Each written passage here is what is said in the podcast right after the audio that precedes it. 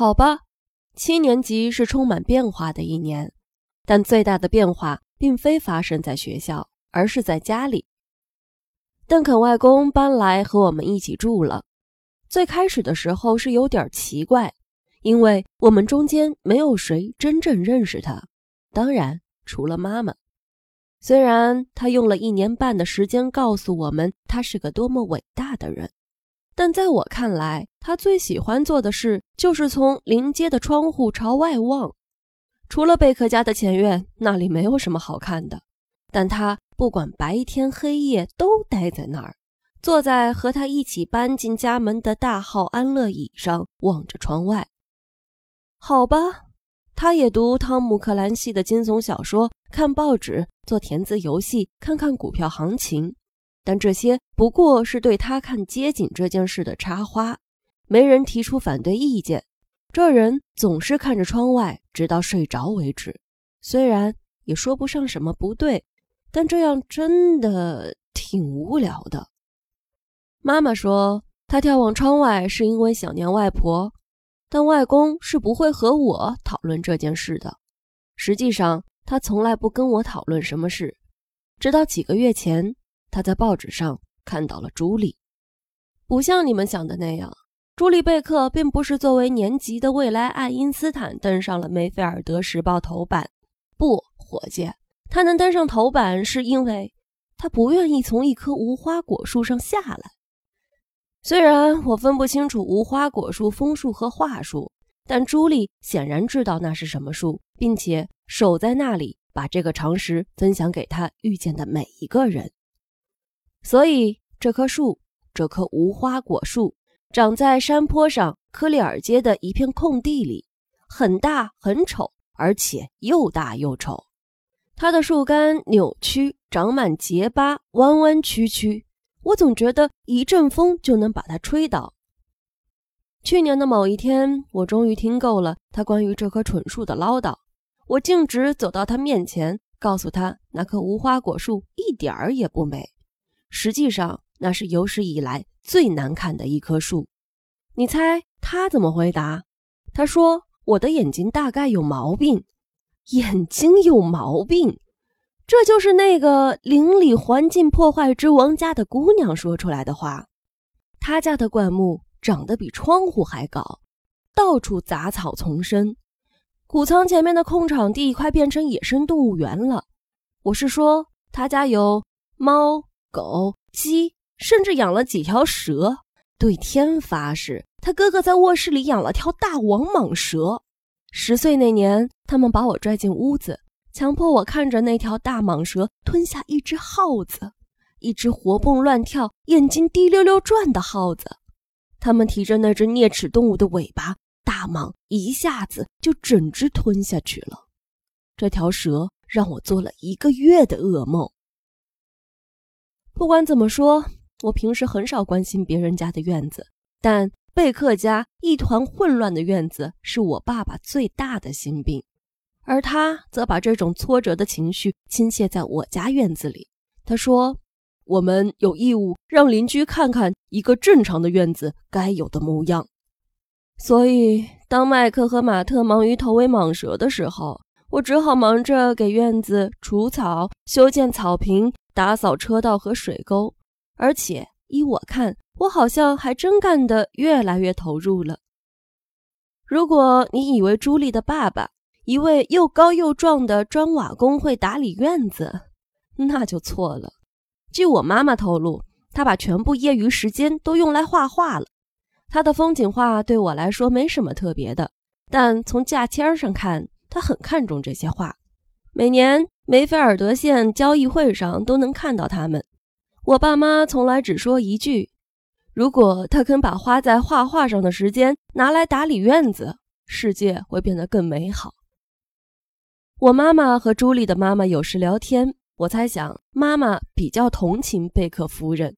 她说她嫁了一个梦想家，所以他们俩当中总有一个人过得不快乐。那又怎样？也许朱莉对美的敏感正是遗传自她爸爸，并不是她的错。但朱莉总觉得那棵无花果树是上帝送给我们宇宙中这个小小角落的一份礼物。三年级和四年级的时候，他经常和哥哥们一起坐在树杈上，或者剥下大块的树皮，以便沿着树干滑到岔弯。无论什么时候，妈妈开车带我们出门去，总能看见他们在那里玩儿。我们等红灯的时候，朱莉就在树桠间荡来荡去，总是快要摔下来，跌断每一根骨头的样子。于是妈妈就会摇着头说：“你永远也不许像这个样子爬树，听见没有，布莱斯？我永远也不想看到你这样。你也是，丽奈特，实在太危险了。”姐姐一般会翻个白眼说废话，而我则把头躲到车窗下面，祈祷在朱莉还没把我名字喊得震天响之前赶紧变灯。我之前试着爬过那棵树，只有一次，在五年级。在那之前一天，朱莉帮我把风筝从树上那些会吃玩具的叶子里取了下来。为了取我的风筝，她爬到特别高的地方。下来之后，一脸淡定。他没有扣下风筝作为人质，也没有像我担心的那样撅起嘴巴不理我。他只是把风筝递给我，然后转身走了。我松了口气，同时觉得自己太逊了。当时我看到风筝挂住的位置，马上认定他已经回不来了。但朱莉不这么想，她二话不说爬上树帮我拿下来。嘿，这真让人尴尬。我默默地计算了一下，他到底爬了多高，然后第二天计划至少爬到比他高出两根树枝的位置。我攀上了第一个大的岔弯，向上爬了两三根枝杈，然后只是想看看自己进展如何。我向下看去，大错特错！我仿佛站在帝国大厦的顶层，没系安全带。我试着抬头寻找昨天风筝挂住的位置。但是根本看不见，我是个不折不扣的爬树白痴。上了初中，我以为朱莉会从此消失的梦想也破灭了。我需要坐校车，而那个名字也不能提的人也是。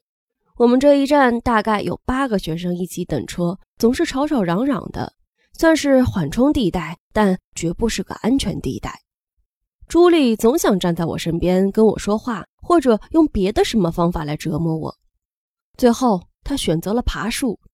一个七年级的女孩开始爬树，爬得高高的。为什么？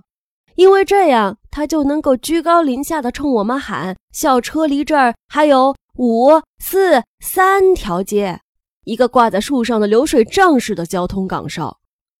每个初中同学每天早上听到的第一句话就是他说的，他想叫我爬上去跟他待在一起。布莱斯，上来呀！你无法想象这儿的景色有多美，太神奇了，布莱斯，你一定要上来看看。是啊，我都能想象出来，布莱斯和朱莉坐在树上，二年级的往事难道还阴魂不散吗？一天早晨，我刻意的没有向树上看，他突然从枝杈上从天而降，深深地撞到了我，心脏病都要犯了。我的背包掉在地上，还扭到了脖子，都赖他。我再也不愿意跟这只从精神病院跑出来的发疯的猴子一起在树下等车了。从此以后，我总是拖到最后一分钟才从家里出来。我设置了属于我自己的校车站。看到校车快到了，就冲到山坡上去等车。没有朱莉，就没有麻烦。这种状况贯穿了七年级和八年级的大多数时间，一直延续到几个月前的一天。那天，我听到山坡上的一阵骚动，几辆卡车停在克里尔街平时的校车站，一些人仰着头冲朱莉喊着什么，而他当然是在五层楼高的树顶上。孩子们也慢慢朝树下聚拢过来。我听见他们说：“他必须从树上下来。”他很好，对于任何一个耳朵没有问题的人都听得出来。但我不明白他们在吵什么。我冲上山坡，当我离得近一点，看清那些人手里拿的是什么，我立刻明白了为什么朱莉拒绝从树上下来。那是一台链锯。千万别误解，这棵树长满了多瘤的树枝，纠结成难看的一团。和那些人吵架的人是朱莉，全世界最麻烦、最霸道、永远全知全能的女人。但是，一瞬间，我的胃就抽搐起来。朱莉爱这棵树，虽然听起来很蠢，可她就是爱这棵树。砍树就等于在她的心理上砍上一刀。每个人都劝他下来，包括我在内，但他说绝不下树，永远也不。然后他试图说服我：“布莱斯，求你了，上来跟我一起。如果我们在这儿，他们就不敢砍树了。”我思考了一秒钟，但这时校车来了。我告诉自己不要卷进去，这不是我的树，这也不是朱莉的树，虽然他表现的好像是他的。我们登上校车，把他一个人留在那里，但这些都没有用。我忍不住一直在想：朱莉，他还在树顶上吗？他们会不会把他抓起来？放学后，当校车把我们送回来的时候，朱莉已经不见了。一起消失的还有上半棵树顶部的树枝，我的风筝曾经卡住的地方，他最最心爱的栖身之地，通通消失了。我们在那看了一会儿，看链锯如何开足马力，冒着浓烟，就像在把木头嚼一嚼吞下去似的。大树看起来摇摇欲坠，毫无还手之力。没过多久，我就非得离开那里不可。这活像是在观察一个分尸现场。有生以来，我第一次有种想要尖叫的感觉，为了一棵愚蠢的、我痛恨已久的树而尖叫。回到家里，我试着忘掉这一切，但总是不由自主地想到：我是不是应该爬到树上和他在一起？那样会有用吗？我想给朱莉打个电话，说我很抱歉，他们还是把树砍掉了，但始终没有打。我不知道这是不是会显得呃很奇怪。第二天早上，他没有出现在校车站，下午也没有坐校车回家。那天晚上快要吃饭之前，外公把我召唤到前厅。他并没有在我经过那里的时候叫住我，那样就显得我们已经是朋友了。他只是告诉了我妈妈，然后妈妈再转告我。我不知道他想干什么，亲爱的。他说：“也许他准备更进一步的了解你。”很好，他已经认识我超过一年半了，却选择眼下这个时候来了解我。可我又不敢放他鸽子。我的外公是个高大的人，长着一只肉乎乎的鼻子，灰白的头发向后梳成背头。他常年穿着室内拖鞋和运动衫。我从来没有见过他留胡须，胡子确实很长，但他几乎一天要刮三遍。对他来说，这是一种休闲娱乐活动。除了一只肉肉的鼻子，他的手也又大又厚。我想，人们大概不会太在意别人的手，但那只结婚戒指会让你意识到他的手有多结实。他从来没有被摘下来过，虽然妈妈说婚戒本来就不该摘下来，但我想恐怕只有切断它才能从手指上拿下来。如果外公再胖上几磅，戒指就会勒断他的手指。当我见到他的时候，那双手握在一起。盖在他膝头的报纸上。我说：“外公，你找我。”坐下，我的孩子。孩子，大部分时间他根本就像不认识我一样，而现在我却突然变成了他的孩子。我在对面的椅子上坐下，等着他说话。跟我说说你的朋友朱莉贝克吧。朱莉，她不算是我的朋友。为什么？他冷静地问，好像早就知道我会这么说。我开始辩解，然后停下来。您为什么要问这个？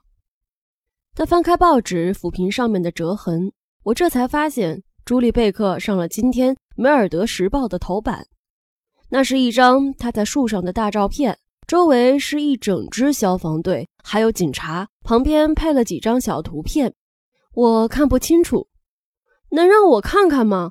我说，他把报纸叠起来，但并没有递给我。他为什么不是你的朋友布莱斯？因为他……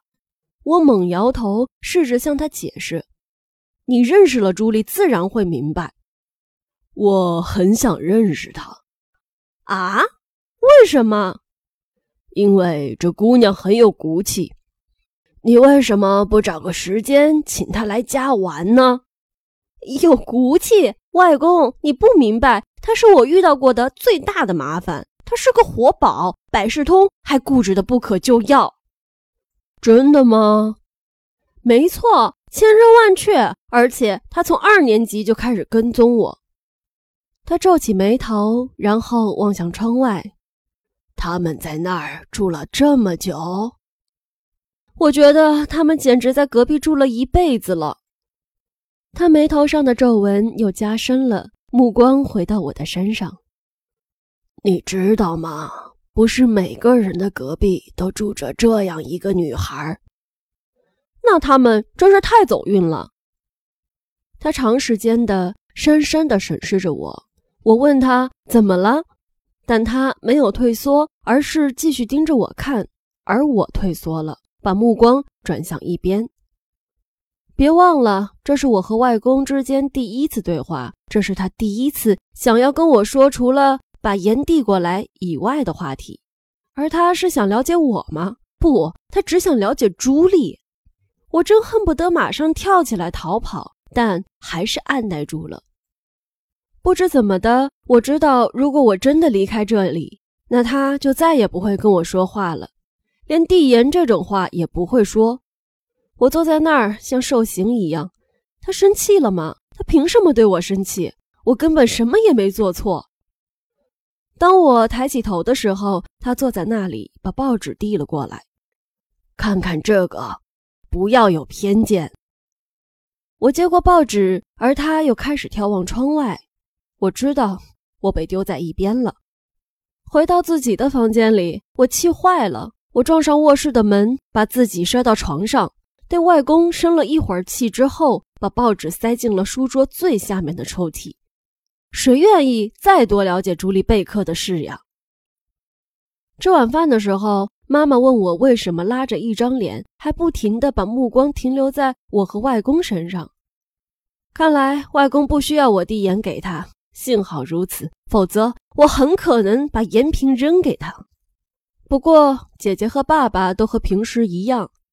李奈特从他的胡萝卜沙拉里挑出两个葡萄干吃了，然后把鸡翅剥掉皮，切成几段，细细的从骨头上啃下软骨。爸爸则占领了大家的耳朵，谈论着办公室政治和高管换血的需要。没有人在听。每次他说这些，假如我是老大的白日梦，都没有人在认真听。但这一次，甚至连妈妈都没有假装在听。而且今天他也没有试着说服李奈特多吃点，他只是一直看着我和外公，想找出我们彼此愤怒相向的原因。他没什么理由可以生我的气，我到底怎么惹着他了？没有，我什么都没做，但他确实生气了。我能看得出来，而我则彻底不去看他，直到晚饭吃到一半的时候，我才偷偷的向他瞥了一眼。好吧，他在端详着我，他的目光即使不算是恶狠狠的、冷酷的，也至少是严格的、坚定的，让我觉得如坐针毡。到底想干嘛？我不再看他，也不看妈妈，继续专心吃饭，假装听爸爸聊天。一有机会，我就找了个借口回到自己的房间。我打算像平时一样，在心烦意乱的时候，给我的朋友加利特打个电话。号码拨出去了，我就不知道该说什么，只好又挂了电话。当妈妈进屋的时候，我假装自己已经睡着了。这是好几年都没有发生过的事了。整个晚上，我都被这种奇怪的情绪包围着，只想一个人待着。第二天，朱莉没有出现在校车站。星期五的早晨也是，她去学校了。但如果没有亲眼见到她，你根本感受不到他的存在。他没有挥着手要求老师叫他回答问题，也没有冲过走廊奔去上课。他没有在老师讲课的时候抢着接下茬，也没有制止不按顺序排队的孩子，他只是坐在那儿，安安静静的坐着。我想说服自己说他现在这样很好，就像他根本不存在一样。这不是我长期以来的愿望吗？但是我仍然高兴不起来，因为他的树，因为他在图书馆里一个人狼吞虎咽的吃午餐，因为他哭红的眼眶。我想跟他说：“嗨，我真为你的无花果树感到难过。”但始终没有说出口。